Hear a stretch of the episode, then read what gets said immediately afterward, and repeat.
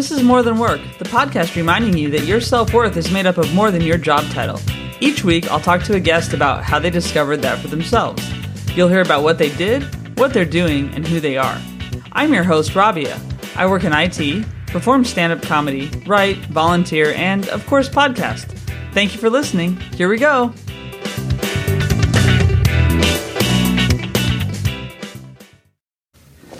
Everyone, so I haven't done this in a while, but I am going to just chat a little bit with you before we get into the episode. Still trying to figure out the balance of what I'm doing with the podcast as far as having it every other week now rather than every week and making sure I can keep it going and bringing you great guests, but also having some kind of balance of my own so I'm not a total hypocrite with more than work. Uh, this episode, I, oh my gosh, it's so fun. I've been trying to get this guy on my show for a while just because he is a comic. Yes, it's a comic. There's going to be a few of them this season, but I think what's awesome about comics is that a lot of them are doing other stuff or they have been doing other stuff and then they went into it. And I guess eventually I want that to be my story, you know, that that I'm I'm pursuing it more and more. But anyway, this guest Rich Wilson is so funny. He's a master. I think every time I've seen him perform, I've been both kind of observing, like almost like it's a master class, but also just having a great time and laughing a lot. And I'm just I'm so glad I got to talk to him. He has a great podcast that I listen to called Insane in the Men Brain, and then he does the Fem Brain and um, I think the Them Brain. But it he's just cool, and it's like comedy's funny because I've gotten to meet so many different people. Some of them have been awesome. Some of them have been amazing, amazing people, and some of them have been not the best people, really. And I think that's the same in business or just at a bar, at a pub. so I he's one of the good ones. And we got into quite a few subjects. We talked about Louis C.K., which I haven't talked to many people about, but he was someone I really, really admired for his comedy. And it's, it's been hard. And so it was interesting to hear a man's point of view and, and a man not sitting there defending him because I've heard a lot of those. Um, he didn't say anything terrible about him either, but it was just an honest viewpoint about about someone who another person respects, kind of respected or respects, kind of in the same way as me. And then we just talked about a lot of other subjects and about his work and his path and and everything he's done. He was super generous, and so um, I'm just really excited. I'm really excited to bring you this episode. And then otherwise, just it's been a busy 2023 so far. How's how are you guys doing? I'm asking that question like Maron asks on his podcast. You know, how you doing, guys? And then I'm going to tell you how I'm doing. But I'm doing pretty good. It's just been busy. I'm going to Leicester, and I'm saying that correctly. But if you look at the transcript, it's spelled differently than it sounds, guys. Um, if you're from anywhere but the UK, they seem to think it's okay to say things differently than they're spelled here. But I'm going to Leicester on Friday to do my solo show and uh, with my friend Schwan, and I'm really excited to get together with her to do that and just kind of give give that 30 minute thing another another shot. And then I need to keep writing on it. And um, just some stuff I experienced in the past year some stuff you'll hear about on this episode have really renewed my I guess I don't know if it's desire or renewed my conviction that certain subjects need to be talked about. And for me the the stage is going to be where I'm going to talk about them I had an interview today, just recently. One reason I'm doing this is because I was dressed and ready and hair and makeup done and everything, and this will be on on video on YouTube as well. But I had an interview today for a trustee position that I would do. It's non-paid and just um, another way of serving in nonprofits. And I had to talk a lot about my story, and it was really great to be able to do that in a different way and in a different medium. So we'll see what happens with that. But I just took a chance and decided to apply for it, and I'm, I'm excited to see what happens. Um, I'm, I'm glad you're here. I'm glad you're listening. If this is your first episode, thanks for making it this far, not just skipping straight to Rich. But if it's and if you've been around for a while, I've ha- got over 100 episodes. Um, other comics I've had on um, that you might want to check out are Stefania Licari. She was on recently. Philip Simon, and then there were some in the first season. Vix Layton, and um, my friend Rebecca. She's on the last season, I think, or maybe the season before that. But anyway, there's quite a few comics I've had on, so you can check those episodes out if you want to hear from more comics. Otherwise, I think I'll let you get to listening to Rich and what he talks about and what we talk about and laugh about. And uh, there's more cursing on this one than, than any of my other episodes, and I'm kind of proud of that to be honest. So enjoy enjoy this one. Hey everyone, welcome back to More Than Work this week. I'm really excited about this guest. It's Rich Wilson, and he's a comedian who I've met on the circuit and gone to see a couple times. And um, thanks for being on, Rich. My pleasure. It's nice to see you again. You well? Yeah, yeah, doing well. Thank you. How about you? Yeah. Yeah, good. Thank you. Very well. Thank you. Good. Getting back into the swing of it after Christmas and New Year. Yeah, everyone kind of takes a little bit of a break if they can, right? And then Oh, ramps yeah. up. Yeah. And where am I talking to you from today? I'm in Brighton. I'm in my flat in Brighton. And uh, my wife is just over there on the sofa being quiet on her phone. Nice. And she's Hiding. another comedian, right? So she is, yeah, Kate McGann. yeah, so it must be a fun a fun house to be in then. At least some Yeah, Yeah. it is actually. Like, we've just I got Kate an early Valentine's present, uh, roller skates. Oh wow. Uh, so she's been roller skating around the flat. That's good. Just fun. like you could do that child proofing thing where you like lock up make sure all the edges aren't sharp and everything, make it safe, you know. Uh, yeah, I'm gonna have to go to Mothercare to get like the blocks for the yeah side of the tables and things, so she doesn't hurt herself. Yeah, that's what I would need to do. So Yeah, yeah, yeah. Um, yeah, so all right, cool. Well, um, good. Well, I'm glad to have you on. So, I mean, you're you're a professional comedian. You've been a comedian for how long, full time? This is my 19th year, so 16 professionally, 19 since I've been doing it. So Oh, great. So three years in, you were you were able to just go to full time. yeah, I was really lucky. There was I was already emceeing another club that my ex partner was running, and it was a well renowned club. It was up the creek, uh, which is a which is Oh, a, yeah. a, a- you know, a big club.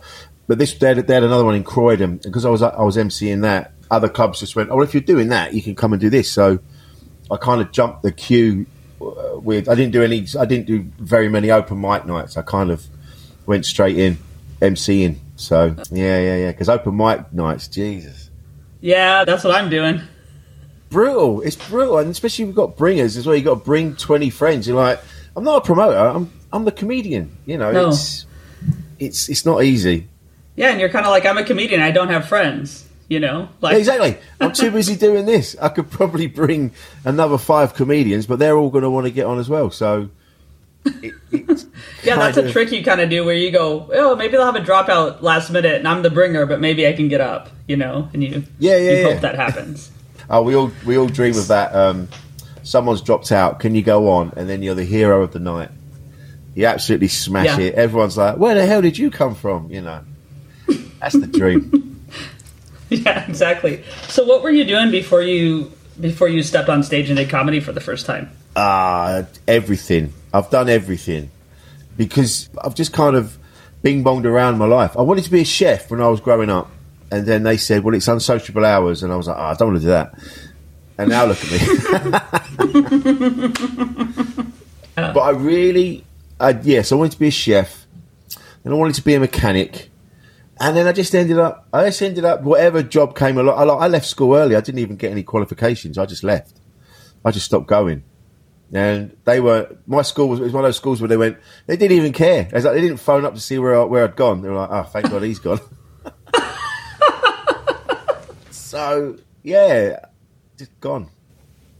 So then, what what brought you to the stage for the first time? And when you when you did it, did you think that's what I'm gonna do, or were you going on stage just to check it out? How how was that for you? Everything I've ever done, job wise, is just I'll be at some job and then they'll say, oh, if you go and do this other job, you'll earn more money. So I've gone, yeah, all right, then I'll go and do that then. So I've kind of, like I say, just ricocheted through my life. And then I was a barman at Up the Creek in South London, and then I got friendly with some comedians, and they were going, they were telling me how much they were earning, and then a few of them were going, "You could probably do this, Rich. You're, you're really funny. You should do it." And then someone else gave me my first gig. So really, I got into it because it was earning more money than being a barman. That was it. That's that got rich. that's great, though. I mean, Yeah, I wanted to be this kind of, you know, oh, it was always my dream. I just always knew I was going to be, you know, following the footsteps of Richard Pryor and all that. But It was literally just someone said you can earn you can earn probably six seven hundred quid a week, and I said okay, I'll go and do that. Then. if there's a comedian right now listening, they they hate hearing that. They're like, "What are you talking about?" You know. But Yeah, yeah, that's great. But I, I, it's not, it's not like I didn't like comedy. I loved comedy. That's why I got the job at the club. I got a friend of mine, Tom, who he and I are very similar age. He was almost like a, like an older brother to me. So when we were growing up, he was always giving me videos and he's always telling me about this, that, and the other that he'd heard. My next door neighbours as well, uh, Alan. He was a bit older than me as well, and he was always giving me music and, and tapes and stuff. So I was aware of comedy and listening to um, Eddie Murphy, Delirious, when I was a kid. Just, my God! I mean, you couldn't, you can't listen to that now. It's, it's the opening line. I think would get you cancelled, let alone the rest of it. So you know, Yeah. but it, it was of its, it's of its time. You know, it was mid eighties, early into mid eighties, different time back then. You know, and and it. And from that, I learnt about Richard Pryor. I learnt about who else is? Lenny Bruce, and then I learnt about mm-hmm. George Carlin. So I was I was quite well versed in comedy. I think obviously on a subconscious level, I just thought I must have been going in that direction. I just didn't know it. Mm-hmm. You know, I think maybe. Yeah, and the guys you name, I mean, it's interesting because um, I so with Richard Pryor, for example, I've I've watched him and studied him a bit. Now my comedy has nothing to do with him, but we share. I say it on this podcast sometimes. You probably don't know, but I have multiple sclerosis, and so he's Oh, wow. like a celebrity that had that. And so for some reason I feel this connection around that and then I watch his comedy and he's brilliant, but you could not even he I mean, maybe I don't know, Chappelle's probably the person who's towing that line right now or or you know, standing on that Yeah. line and I agree with some things and don't agree with other things, but it's not about that. Yeah. But um it is interesting like the guys you heard about and maybe were early on influenced by are definitely not maybe the same as now. I don't know. Like who do you who over time has your career kind of maybe been influenced by Um, if you think about it? a massive influence on me, a real turning point for me, was Louis C.K. When I 1st saw him, and I was like, wow, I wanted to have it, just his worldview was. I used to listen to his stuff all the time, just have it on, trying to see what he saw in the world, and I was genuinely devastated when all that stuff came out about him. When I heard about, I, I remember, I even remember where where I was when I heard, and I was just stood in the street, just going, "Fuck, man." He, you know, he Yeah. epitomised everything. He was everything that I wanted to be. You know, he he's he was brave with what he was saying. And now it's funny when you listen back. A lot of it, you go, "There's a lot of dick jokes in this. There's a lot of masturbating." Yeah. And you go, "Oh yeah, oh yeah, it was kind of there, wasn't it?" Yeah, it's well with him. It's it's a that no, I loved him. I I saw him. I lived in New York City for a while, and he was doing a lot of shows at the Beacon Theater or places like that, smaller theaters. And he would famously charge only like twenty bucks for a ticket or something, right? And go around all the ticket vendors and everything. And so I would see him a lot, just in those kind of things. And right before he filmed specials, saw him in Chicago, L.A. Loved him. And yeah, it Yeah. was devastating to hear. And th- but then it was like upon reflection, oh wow, yeah, he was talking about that a lot, and it was funny. Yeah. If it wasn't happening right in front of you, probably. Yeah, you know? exactly. Like- I mean, I can't imagine what it must have been like in that being in that position, being in that room with him, and that's happening. But then I don't know. It's it's just one of those things. You go, it's it's it's upsetting and it's sad, and you go, you you know. All of that stuff did make you question your own behaviour. You can't, like, as a man, you're kind of going, mm-hmm. "Shit, am I doing? Am I doing stuff that's I don't even know mm-hmm. I'm doing it. Like you know, because you you brought up to, to you know the way that like if, if a if a woman gets sexually assaulted, it's all it was always well she shouldn't have been out that time and she shouldn't have been wearing that. She shouldn't have been in that room with him on his own. And it was always on the it was always on the woman. And it and it's only the, the good thing that's come out of all of this uh, is that we're now like men are we are double checking ourselves and going hang on a minute. And you go uh, was there anything was there this that you know and that, you know so that's a good thing that's come out of it but he was a big influence and it's, it was a shame but then I think a lot of my comedies someone said to me a lot of the, my, the way I do it it seems very it's like an American style to it mm-hmm. so I think I'm very influenced by you know Richard Pryor Eddie Murphy Bill Burr. Um, You know, uh, what was that other guy's name that died? What's his name? Patrice O'Neal. Uh, Gilbert Gottfried went as well. Jesus. Yeah. White, a, yeah. a big hero of mine, and again, genuinely upset when he when he passed away, as it was so, so such a shock that because no one knew he was ill. Norm Macdonald. I've read his book. I've listened to the book as well, him doing it, and and I've watched that special, the first special that he had out. I've watched it so many times because I just think Norm Macdonald was the one. Looking back, I think Norm kind of he was a, a just a bigger influence than Louis C.K. I reckon. He was just funny all the time. He wasn't just he didn't just switch it on. He was just out on every talk show on everything he ever did. He'd be telling a story and it would go on for like twenty minutes, and the punchline would be shit. He didn't care. He just did it, and you go, "Wow, he was just." I just loved him. I think Norm Macdonald was has been a big influence on me Yeah. because my punchlines are shit. My wife just said, No. How dare- Hey, she's not on the podcast right now. Come on. ah, see, this is what I'm living with. It's not fair to live with someone who's funny. I saw her at Edinburgh on a on a mixed bill, and she was really funny. It was down in that in the new part of Edinburgh. But anyway, she's funny. If she wants to talk to me later, that's fine. But Yeah, she is funny. You have to get her on, talking. get her on on her own. Get her on her own episode. She's got, she's giggling in the fridge.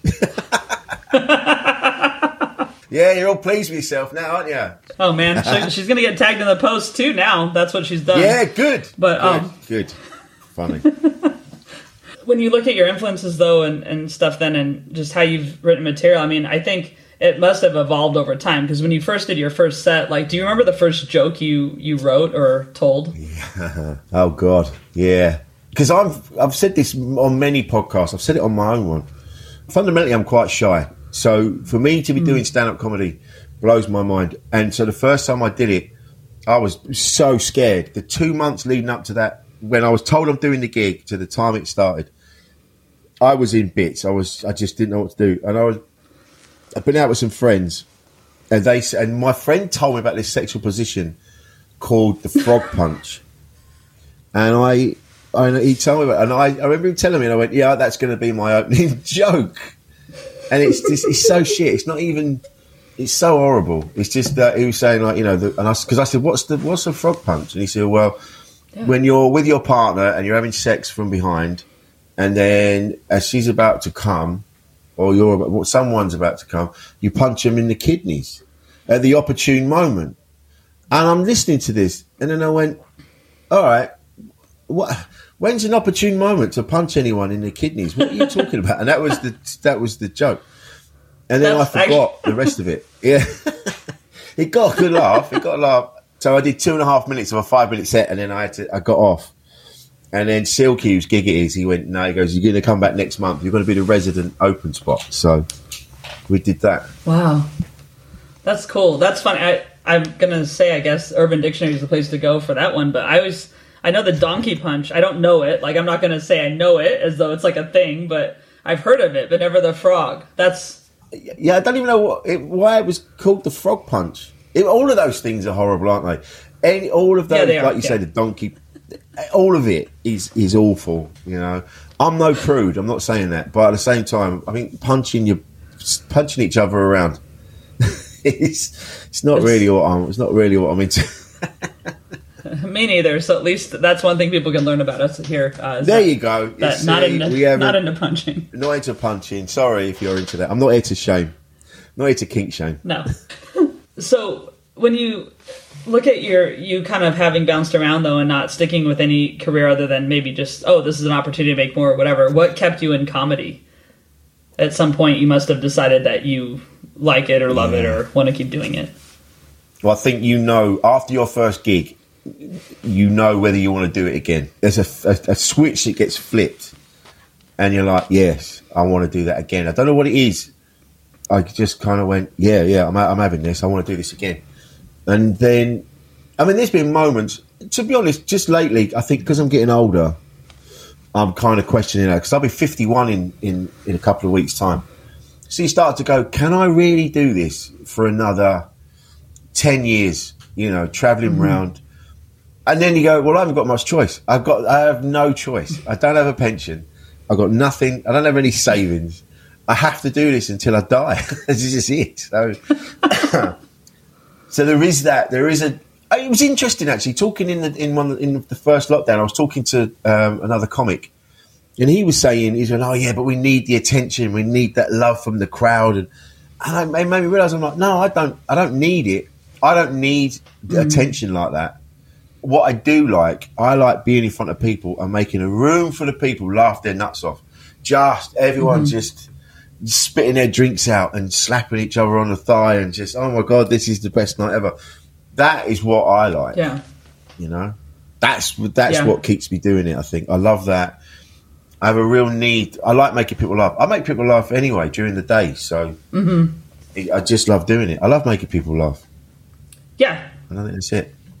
Yeah, and just in your interactions and stuff, right? Like I, yeah. I was home recently and I was with my mom, and I hadn't been around for about a year, and we were in department stores and stuff at the mall, and I would keep. I just I didn't mean to, and I kept talking to people and like laughing and stuff, and she'd go look at something and come back and be like, "Of course you're talking to people," and she was getting kind of annoyed and uh, or maybe embarrassed. I'm not sure, but it was just kind of I couldn't help it. It's just kind of what I do, you know. Yeah, Kate and I end up in conversations all the time with total strangers, mm-hmm. and it's just if you're if you're if because of what we do is very social, you know, very sociable. So it's just an extension of that, isn't it? When you're out in a store or wherever and you're chatting, and it is like a gig. You're you just it's like you're MC in this. It's like you're MC in the shop. just like, oh, that's a nice jacket. That looks really nice. Yeah, really cool. Where, where are you from? You know, you just you MC in the store. I mean, TK Maxx yeah. is smashing the place. Yeah. That's what. Yeah, I work at, um, or I do volunteer work at Crisis uh, Charity Shop here in Camden. They just opened one, and nice. I'll talk to the the people, and I'm like, I wish I could do as well on stage as an MC as I do at the shop. I swear, like, you need to start videoing it. Uh, yeah, and just put that on like customer interactions. Yeah, yeah, yeah. That'll be your content. That's your yeah. content right there. Yeah, exactly. Thanks for listening so far, and I'm just going to interrupt the podcast for about a minute and a half or so to tell you about a podcast that I really love. It's called Art Heals All Wounds, and it's by Pam Uzel. She works in documentary films, and basically, she's super easy to listen to and has great guests, kind of like me, right? I know that's what you're thinking. One of my favorite episodes was when she had the directors and creators of Crip Camp, this Oscar nominated film, documentary film, on her podcast. I learned so much from them and was really entertained, but basically, all her guests have a story to tell. They are healed through art, and art is how they express themselves. The art could be what you think of as art, meaning something like painting, or it could be writing or filmmaking or anything else. So, Pam's going to tell you a little bit more about our podcast, and then we'll resume with this episode. Thank you. Do you want to change the world? So do I. On this podcast, we meet artists whose work is doing just that. Welcome to Art Heals All Wounds. I'm your host, Pam Uzel. Each week, I interview an artist and talk about their work. As creative thinkers, artists present us with some of the most compelling visions of ways that our world could work better for everyone. Art around environmental, social, and racial justice, gender equity, ways to build community and bridge divisions, and solace for grieving. If we can see solutions to the things that prevent us from thriving as individuals and societies, we can imagine implementing those solutions. Once we imagine that, we can become the people we want to be, belonging to communities that nurture everyone, and living in societies based on equity and justice. How do we change the world? One artist at a time.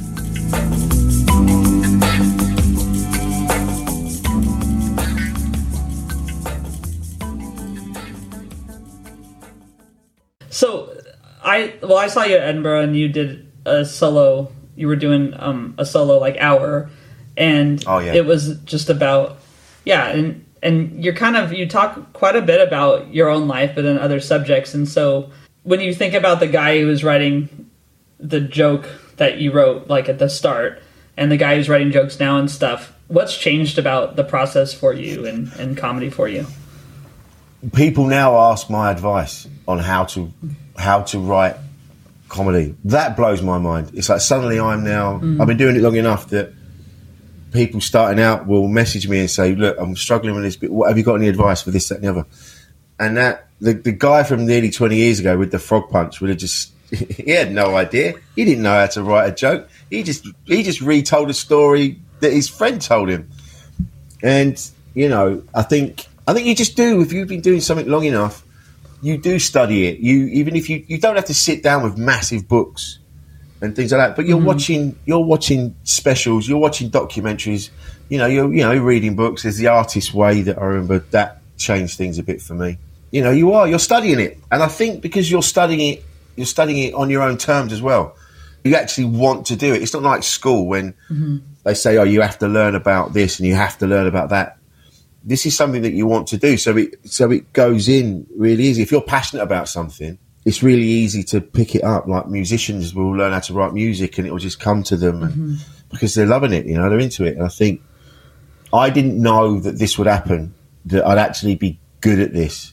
I didn't know I'd actually become someone that could actually sit and talk about it i- i- in a way that that's not intellectual, but you know, like I can actually talk about the mechanics of comedy just because I've been doing it for so long. I've studied it, so that that I find that amazing. I'm like, like the you know these top chefs. I'm like that. It's like wow, I'm just actually know what I'm doing. Yeah.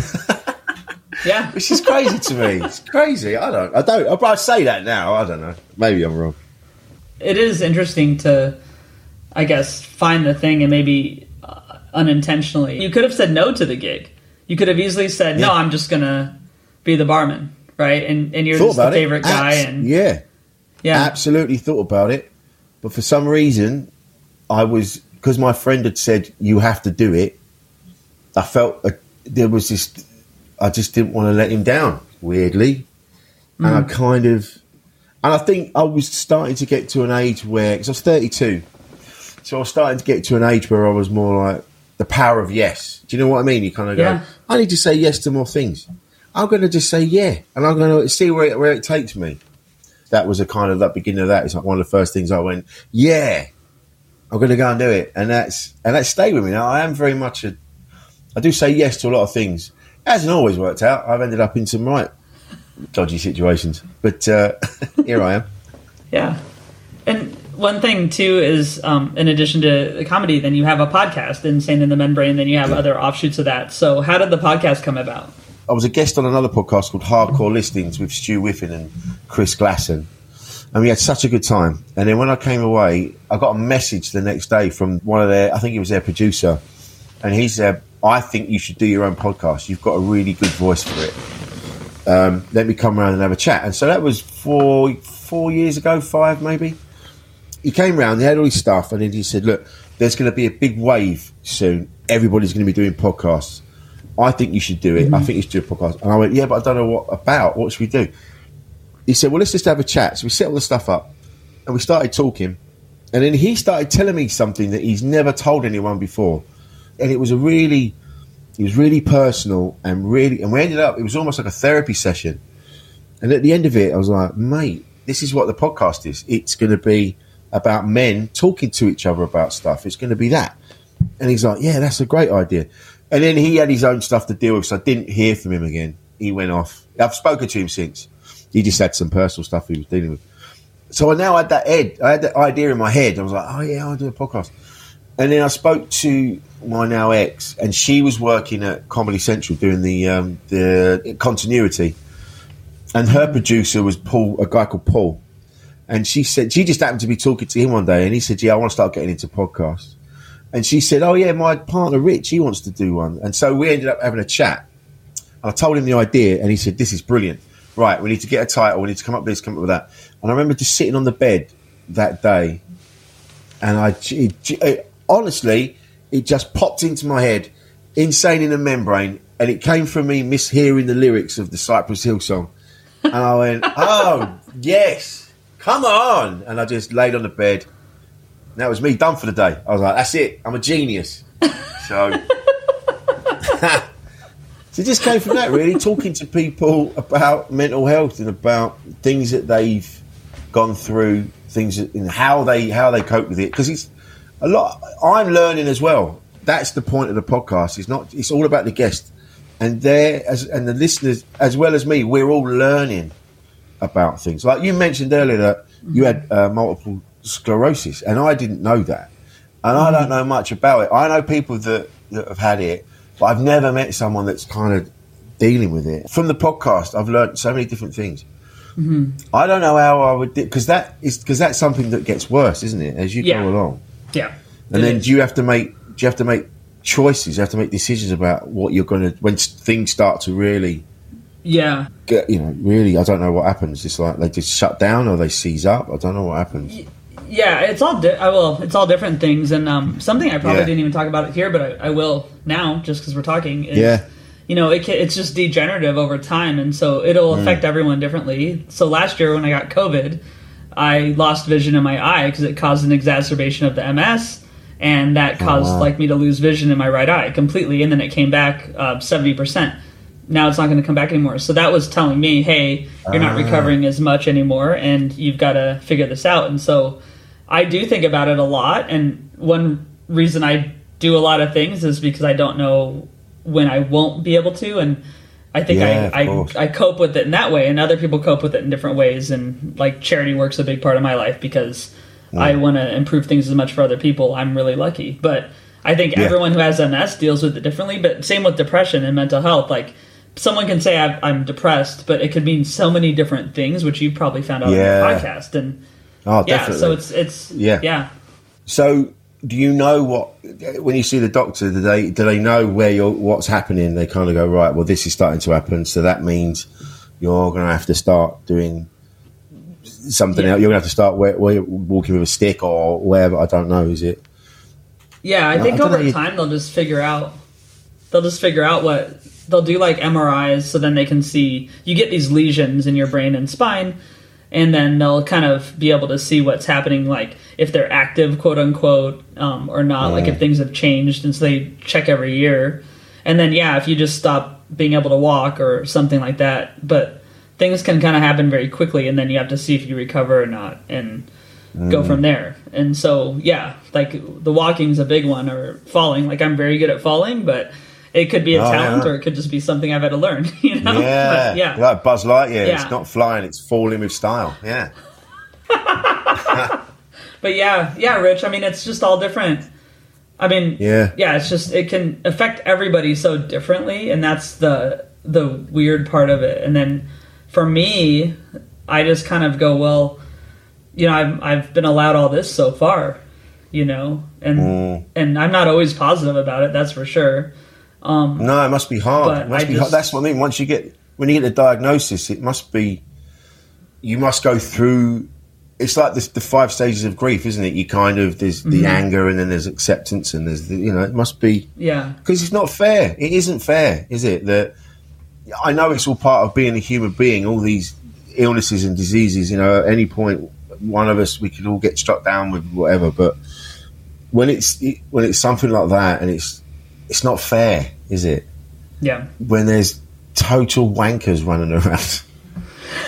Yeah, I'm not saying that they should be ill, but at the same time, you're like, oh mate, you're just being a shitbag to everybody, and yet Yeah. I'm trying to do my best, and I'm trying to improve and trying to be a better person and be decent to everyone, and now I've got this. Maybe that's what it is. Maybe horrible people are immune to that shit because they're so horrible. Like it, evil just repels. They just repel evil things. I don't know.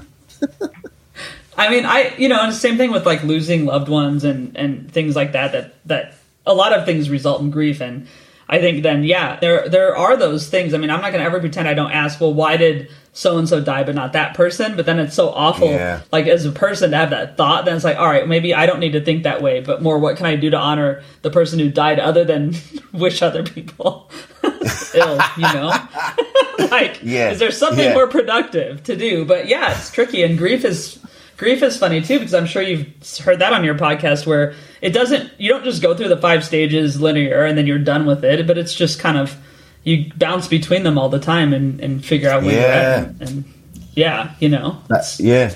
I don't know.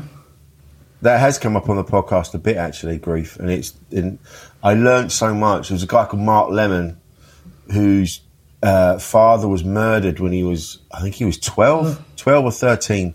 Jeez. He came in from school and they said, and they sat him down and they said, this has happened. And, you know, and, and I think that's, that must be hard when someone passes away that you weren't expecting it. Illness, you know, they're, they're getting ill and it's kind of like my grand died recently and, hmm. but she was ill for a long time and she didn't have any, she didn't have a night, her life was, there's no decent quality of life. She was in bed, mm-hmm. you know, she was going a bit, she was going a bit senile and she couldn't look after herself. And so really when she passed away, you kind of go, I'm, I'm sad that she's gone, but at the same time, I'm glad she's not suffering anymore. So that's, mm-hmm.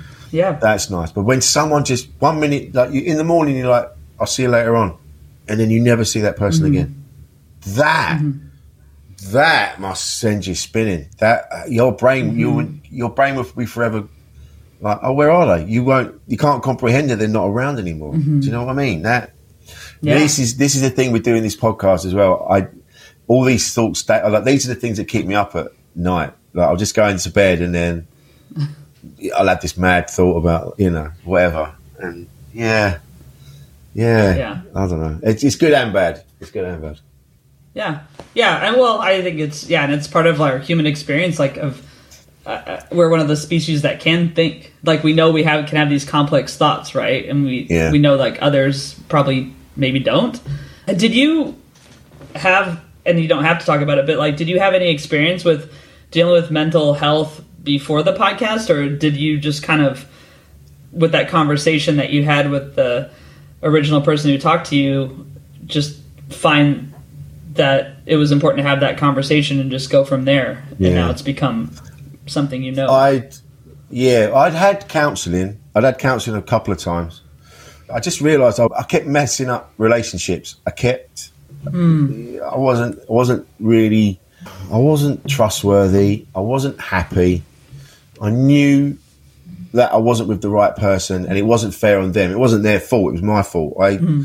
I tended to try to kind of like get into relationships and go head first into it, and then suddenly I'm like, oh shit, no, this isn't this isn't right. Oh, I've done it again, and then I'd end up. I didn't want to upset that person, so I'd end up doing shitty things. Like I'd meet someone else, but then I hadn't broken up with that person, and then I'd end up seeing Yeah. two people, not wanting to upset anybody. It wasn't like, oh yeah, I'll look at this. I've got two people.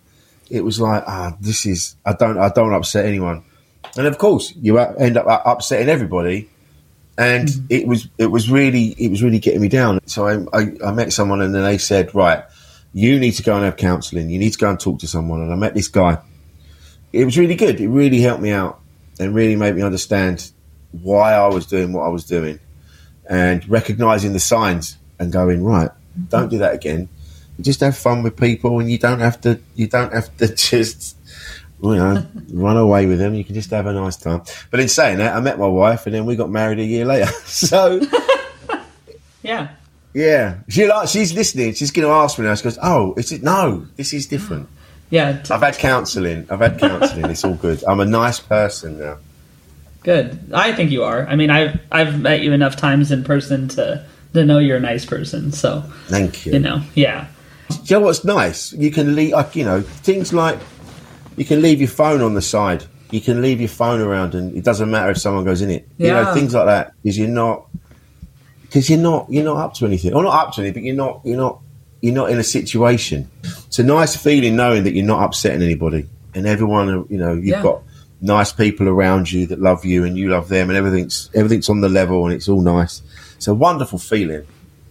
yeah. That's a good point. Or they don't have to contact you like only at this time or whatever. Like things like that. It's Yeah. Just, uh, yeah. Yeah, it's just nice, and that's the thing. When this is the uh, people misunderstand sometimes when they when they go, "Oh, he cheated" or "She cheated," and you go, "Yeah, there are people that do, they do they do it and they they can't help themselves or whatever." But there's other situations where people just aren't happy and they don't know what to do. You know, I know mm-hmm. a couple of people right now that they're they're having affairs, but it isn't because it's not notches on the bedpost. It's like genuinely don't know how to what to do, and it's and it's a, it's a tricky one. I think you know it's it's one of those ones. You're like you know be more honest and talk to each other, but that's not always you can't always do that. It's really tricky. isn't it? Mm-hmm. You know, to to, Yeah. to sit down and have a chat with someone. And but I think there has to be more understanding when it comes to that sort of thing, rather than people just going, "Oh, scumbag cheated." Like, no, there obviously was an, an unhappiness there somewhere. So, wow, this is getting serious. This, Yeah, yeah. Come on, Rich. yeah, it's supposed to be comedy. Come on, man. We've talked about cheating. We've talked. Yeah, this is good. This is going to be no, no, wow. but it's it's just like I told you, it's not all comedy on this podcast. So I've I've proved it No. now. So we're good. We both made the point. Let's get back to the funnies.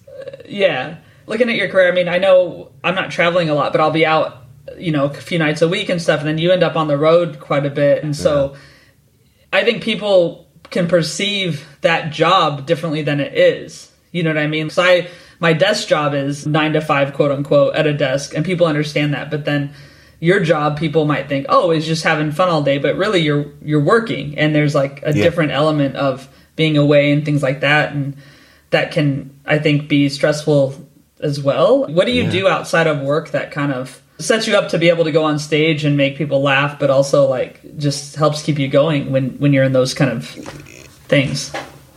I think music, music keeps me going.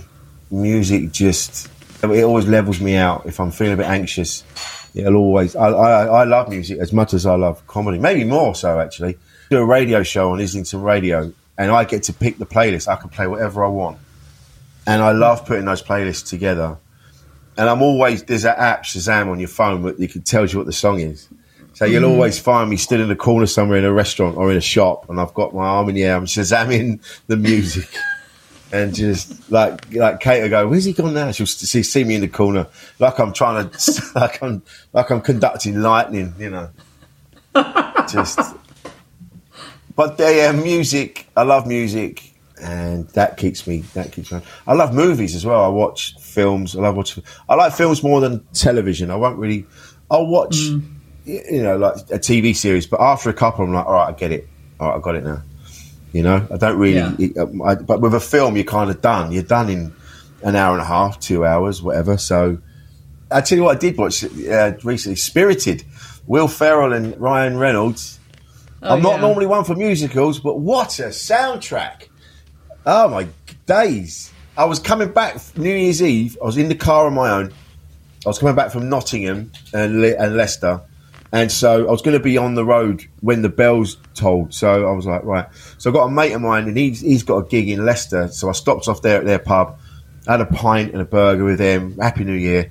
And then I'm in the car driving down the motorway, and it's empty. The motorway's empty, and I'm just at the top of my lungs. I'm singing the soundtrack to Spirited. You know, good afternoon, good afternoon. It's brilliant. I had such a good time. I think it might be the best New Year I've ever had. That's great though. Well, it's funnily enough, when I got back, because I, so I picked Kate up from a party. So I got back to Brighton at sort of two, half two, and she was at a party. And when I got there, everyone was, they were all mangled. Everyone was flying. And, you know, by the time I got there, it was coming to an end. So we came home. And then on New Year's Eve, uh, New Year's Day, a friend of Kate's went, Oh, look, I'm, I fancy going to the pub. Do you want to go? So we went to the pub and we got that. And then we got trolleyed and we were up till 4 a.m. the next day. so poor Kate had two nights to deal with. Oh that man, stuff. that's a lot. Yeah. That's a lot. Who? Are, this is a. This is like not even a fair question to ask, but like maybe I'll, I'm trying to narrow it down for you already. But just as far as musical influences, is there anyone you kind of you'll always go to? Maybe who who are your go tos? I won't say who's your favorite, but because that could be different. But who are your go tos for Yeah. music? So there's a, there's certain albums that I that I remember having when I was a teenager. When things are really bad, I put them on and they, and they they calm me down. I get a sense of comfort from those. It takes me back to that time when you know I didn't owe money to the tax man. I wasn't an adult trying to figure out the world. I was just a young kid, just you know. I was worrying about training shoes rather than you know. Well, sorry, sneakers. I was worrying about sneakers rather than you know, bills and stuff. And so Yeah. there's an album by The The called Infected that came out in 1986. So I've always got that on if I'm stressed. Frankenchrist by the Dead Kennedys. That's that's a good one. And I've still got my I've got the vinyl and it's got the poster which is um it came with a poster called Penis Landscape, and it was done by H.R. Giger. You know the guy that did Aliens. Yeah. And uh, it's it's so it's a penis. So it's like it's like Alien, but it's a penis going into a vagina, and there's loads of it's like a collage of this same thing. And it got banned when it came out. It got banned, and you're like, yeah, you can't have that on the wall. People come in. Your mum's like, oh, that's an interesting collage. What's that? that's penis landscape, mum. there's a band, there's a, an 80s English band called Level 42 that I was massive on when I was a kid in the 80s. And so, again, when when I'm stressed, I put on, uh, there's an album of theirs called Standing in the Light. And I put that on. So it's all stuff from my childhood, really. The Damned. Yeah. yeah, all that kind of thing. That's what I go to. But it just depends. Nice. Like, I'll have a night. There was a night the other day, I was in the car and I, I just, I was going through all the old disco tracks. And then there's, you know, blue stuff. Just depends. What, That's the other thing as well, because we're in a car on our own quite a bit. I end up spending mm-hmm. hours just like, right, I'm going to put that playlist on. I'm going to, or I'm going to listen to that album. I've never listened to that before. Jeff Buckley, Grace. I'd never listened to it before. Oh, yeah. Didn't, I didn't fancy it. I just don't know. So it's one of those albums where I didn't care. But I'm, I'm like, well, I've never listened to it. So I put it on. I have been punishing myself for all these years not mm-hmm. listening to it. It's sublime, isn't it? Yeah, it's beautiful. Yeah. Yeah. So I'm open to anything really. But yeah, you'll always find me. You know, if I'm not listening to music, I'm finding new music. I'm always in the record shops. If I'm in your city, I'm either in TK Maxx or I'm in a vintage shop or a record shop. Those are the three places you'll find me. That you'll be. Yeah. Yeah. That's awesome. Yeah, and I love music too, Rich. It's great. So, do you have any advice or mantra that you kind of like to share with people, just generally, or something you follow that you want to share? I think, like we said earlier, is that say yes. Say yes to things. Even if it scares you, just go, yeah, yeah, all right, I'll give that a go. Try stuff, you know, because that's how I ended up. I by saying yes, I ended up traveling the world, making people laugh because I said yes to things. So you never know where you're going to end up, you know. So, so be more, be open to stuff. There's so many people I see; they're so closed off and they're missing out on so much. Like I did, for example, with Jeff Buckley's album Grace. I didn't bother listening to that for years. I just wasn't interested. Now it's one of the best things I've ever heard. So all those years wasted, you know, because I didn't. I, I, was negative about it. Shut it off. That's a small mm-hmm. example, but say yes. Say yes when yeah. someone says to you, "Do you want to go for a walk?" Say yes. Do you want to meet for coffee? Actually say yes and actually go.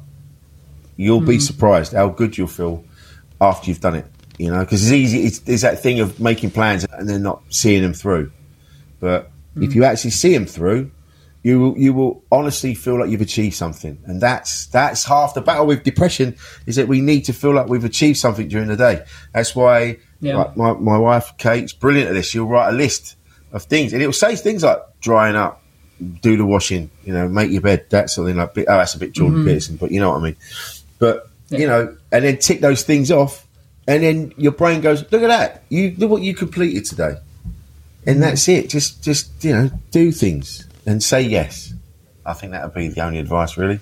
And listen to good music. Put some music on. Get off your phone because I do that as well. I waste hours scrolling. Just yeah. Uh, it's, it's it's it's it's poison. It's all shit. None of it's good. If anything's any good, someone will send you a link. yeah, let them curate it for you. Yeah, someone else will find it. nice.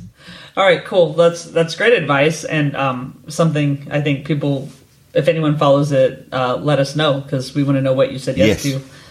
Yeah, do that. Right, yeah, so- get in touch and say what you said yes to. We want to. We want to hear. Just be careful. Don't you know? Obviously, don't not juggling alligators or whatever. Like you know, don't do that. So if you're in Florida, watch the advice, but everyone else is yeah, yeah, yeah. Go for a paddle in the creek. Don't do that in Florida.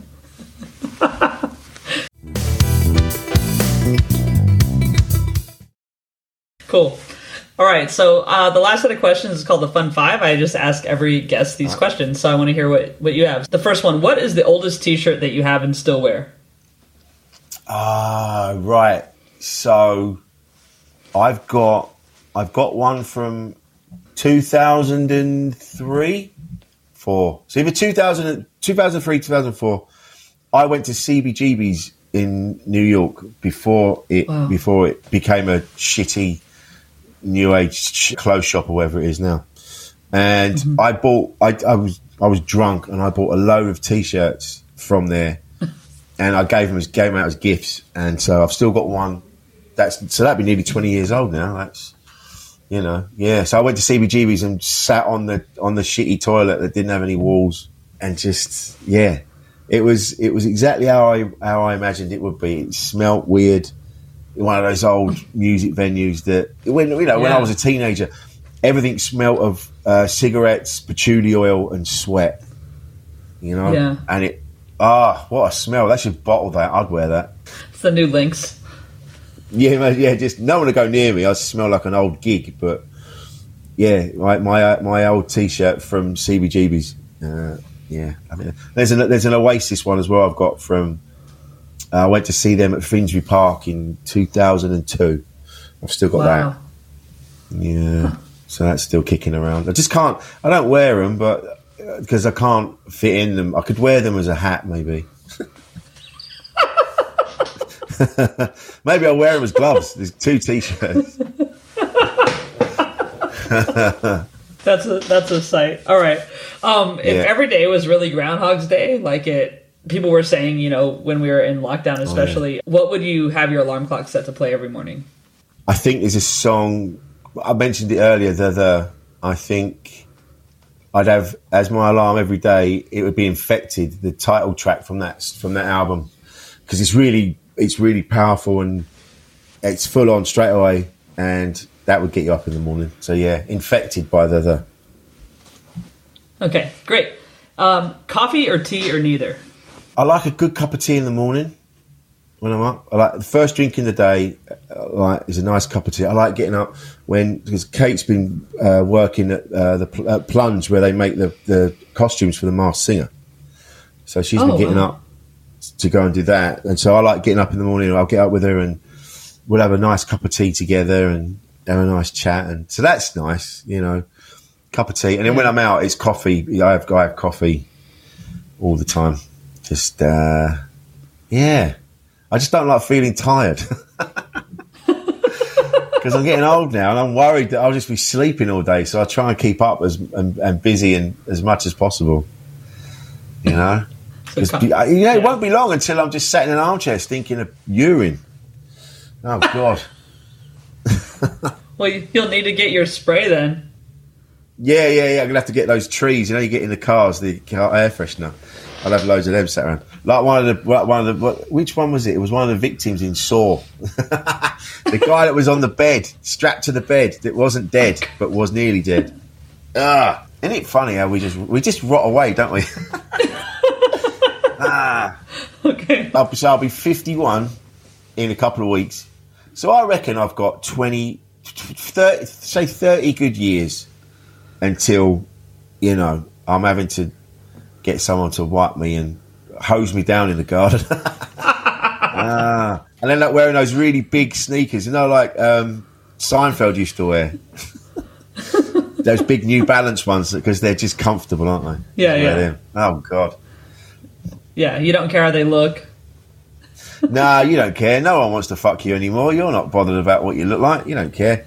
You're covered in piss. You've got big, big old white trainers that are collecting piss. Ah, something to look forward to. uh, you got all your dinner Your down your front. No one cares. Oh my god. Okay. Um, I can think. I can actually answer this one myself right now with with basically what we're doing. But um, can you think of a time when you like laughed so hard you cried, or something that always cracks you up when you think about it? The last time I was hysterical, like, and I couldn't breathe. And it's something when I tell people, they they just look at me like I'm. They go, right. It was in the remake of the of the TV show Get Smart. Alan Arkin. The man is just hilarious in everything. He's brilliant in everything. I love him so much, and he's he's the boss in in the remake of Get Smart. And there's a bit where he's just walking along and he's talking to James Caan. James Caan's the president of the United States of America, and they're walking along, and James Caan says to, he goes, "Well, you know, the thing is, uh, they're they're talking about you know they can't they can't be having um, nuclear bombs." And Alan Arkin goes, Yeah. "Nuclear." And he goes, what? He goes, nothing. And it, I just lost my mind. I'm going, he corrected him and no one's mentioned it because everyone gets the word. Everyone's there's loads of people that say they say the word nuclear wrong. They say nuclear, mm-hmm. and he's and so he Yeah. said it, and, and I I couldn't breathe. We had to stop the DVD because I just I'm just going. He said nuclear. He said nuclear, and they're just everyone's looking at me going, "What is wrong with you?" I mean, because everyone says it wrong, and no one corrects him, and he corrected him, and the way he did it, and he would, and honestly, I it was it was one of the best things I've ever seen, and I say it to people, and they go, "Right." It's a funny film, actually. you- Get Smart never really it never really got the praise that it deserves. There's some really funny bits in it, and they're all Alan. I mean, mm. Steve Carell, hilarious. And, you know, Steve Carell's excellent, but Alan Arkin is for me. He's in Little Miss Sunshine as Grandad, and mm-hmm. just in, the man's brilliant. I'll be really sad when he goes. Oh, for sure. Did you see Yeah. Kominsky Method? Did you guys watch that with Michael Douglas and Alan Arkin? No, It's on Netflix. It's the Kominsky Method. You guys got to watch that because it'll go pretty quickly. I think it's just two, maybe three seasons, and it's Okay. brilliant. So they're like they play best friends, Michael Douglas and Alan Arkin, and you'll Oh, you'll you love it. it. Yeah. yeah. Excellent. Yeah. Oh, that's good. Oh, that's something to. I'll have a, I'll have a go at that. Excellent. yeah, yeah, Alan Arkin, what a man. yeah, totally. All right, cool. And the last one, who inspires you right now? Oh, this is going to be really cheesy. This is going to be so cheesy. But I think my sons, they're just top lads. And I, they're adults now. They're 25 and 30. Yeah. I want them to be proud of me, you know? Because what happens when you. I said this on um, Rob Beckett's podcast. I was talking about being a parent and. Um, I said, "What happens now? What they don't tell you about when you when your kids grow up, you get an appraisal. they, they they tell you what you were like as a parent. Because I felt bad. I was always like, "Oh, I could have done this. I could have been better at this." And they're like, "No, Dad, you're fine. Don't worry." So I want them to be proud of me. I want them to be when when I'm not here anymore. I want them to be able to say, "My dad was a good man. He did his best." You know, I think that's they inspire me. Uh, my wife inspires me. I want to be. I want to be a good husband. I want to be a. You know, I want her to go out into the world and go, yeah, he's a, he's he's fucking great. I want other people to to be sickened by how great I am as a husband. I want to be that guy. He's making the rest of us look bad. I'm like, yes, I am. Yes, I am. You know, Yeah, I think I'm inspired. I'm inspired by anyone that's doing stuff. You know, anyone that's mm. because there's so it's so easy to sit back and just let let everything kind of engulf you and go, oh, everything's turned to shit. Everything's really hard. What's the point? I really get inspired by people that like this doing this podcast now. I'm not just saying this because I'm sat with you. Having done this with you, this will now fire me up. And tomorrow I'll have a I'll have a brilliantly productive day because I've done something today that was productive like this. Yeah. And I think anyone that's doing stuff in the face of th- what we're having to put up with at the minute, with you know all of our, our governments are terrible. Mm. They're they're running this planet. They're just destroying this planet, and it's, and we're all we all feel powerless. It'd be mm. easy just to let it all like get the better of us, but we don't. We're doing things like podcasts and we're writing books and we're going to gigs to entertain people. So I think I'm inspired by that. I think that inspires me. People inspire me Yeah. and they make me want to do better. Because if it was up to me, if I really let it get the better of me, I wouldn't have even got dressed today. You know what I mean? It's that mm. sort yeah. of thing. You know, I would mind you, I'm, only, I'm naked from the waist down. So, you know, the, imagine. That's how I do all my podcasts. Just, yeah. Right? Why not? You know, be comfortable. yeah. I'm sitting on a commode as well, so I don't have to go to the toilet. I'm just, I mean, you have to practice for 30 years from now. You know, it's good. yeah, exactly, exactly. Because I can't imagine you can, it must be hard that first time you have to do it in a commode. That can't be easy. I've never done it in a commode. It can't be. You, you get stage fright. It's or you know you, your body because your brain will be going. You're sat in the lounge. Why are you trying to? Why are you going to the toilet? You're sat in the lounge. You have to explain to your brain. No, no, no. The toilet's here. It's it's portable. We're sat on it. You know, because your brain's used to you being in the bathroom. Yeah. oh my god, I hadn't thought about that before. There's so much to deal with. You're welcome. Um, okay, so Thank you. So, uh, just then, um, where do you want people to find you if they are listening to this and they want to they want to find Rich Wilson? Where do they find you online? So I'm on I'm on Twitter. I don't use it very often. Every now and again, inspiration will hit me, and I'll tweet some shite. Uh, but I'm mostly I'm mostly promoting uh, Insane in the Membrane, uh, which is available on all podcast platforms. On Instagram, I do like Instagram actually. I'm on there quite a bit. So I am Rich Wilson on Instagram. I am Rich Wilson on Twitter. I'm on TikTok, but I haven't really done anything with it yet. We've Kate and I have got some ideas we're going to start doing. So I'm on there. So you'll find me. I've got Cool. a website as well, Rich Wilson Comedian. Cool. All right, Rich. I, this has been great. Thank you so much for being on Thank More you Than for Work. having me. Thank you very much. It's really nice. Thank you. Thanks for listening. You can learn more about the guest and what was talked about in the show notes. Joe Maffia created the music you're listening to. You can find him on Spotify at Joe M A F F I A. Rob Metke does all the design, for which I am so grateful. You can find him online by searching Rob M E T K E. Please leave a review if you like the show and get in touch have feedback or guest ideas. The pod is on all the social channels at at More Than Work Pod or at Rabia Comedy on TikTok, and the website is morethanworkpod.com. While being kind to others, don't forget to be kind to yourself.